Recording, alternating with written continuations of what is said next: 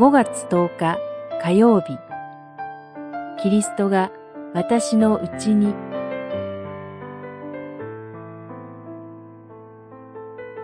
ガラテヤの信徒への手紙にしょう。生きているのはもはや私ではありません。キリストが私のうちに生きておられるのです。にしょうにじゅっせつ。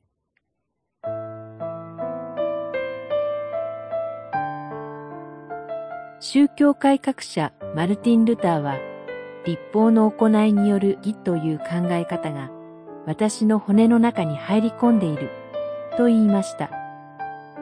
信仰による義が述べ伝えられても、行いによる義に引き戻されてしまうことがあるからです。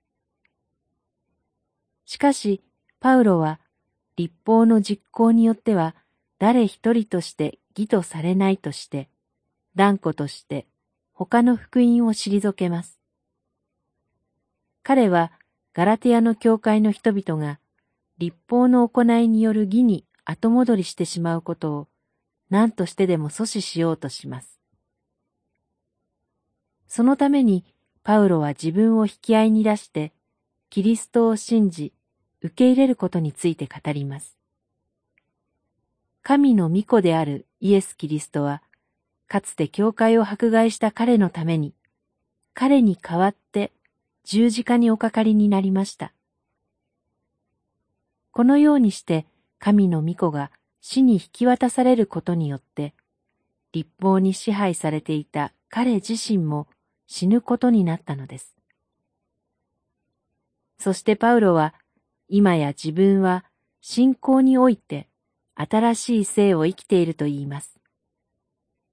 それは私のためにキリストが私の内なるキリストとして生きておられるということです。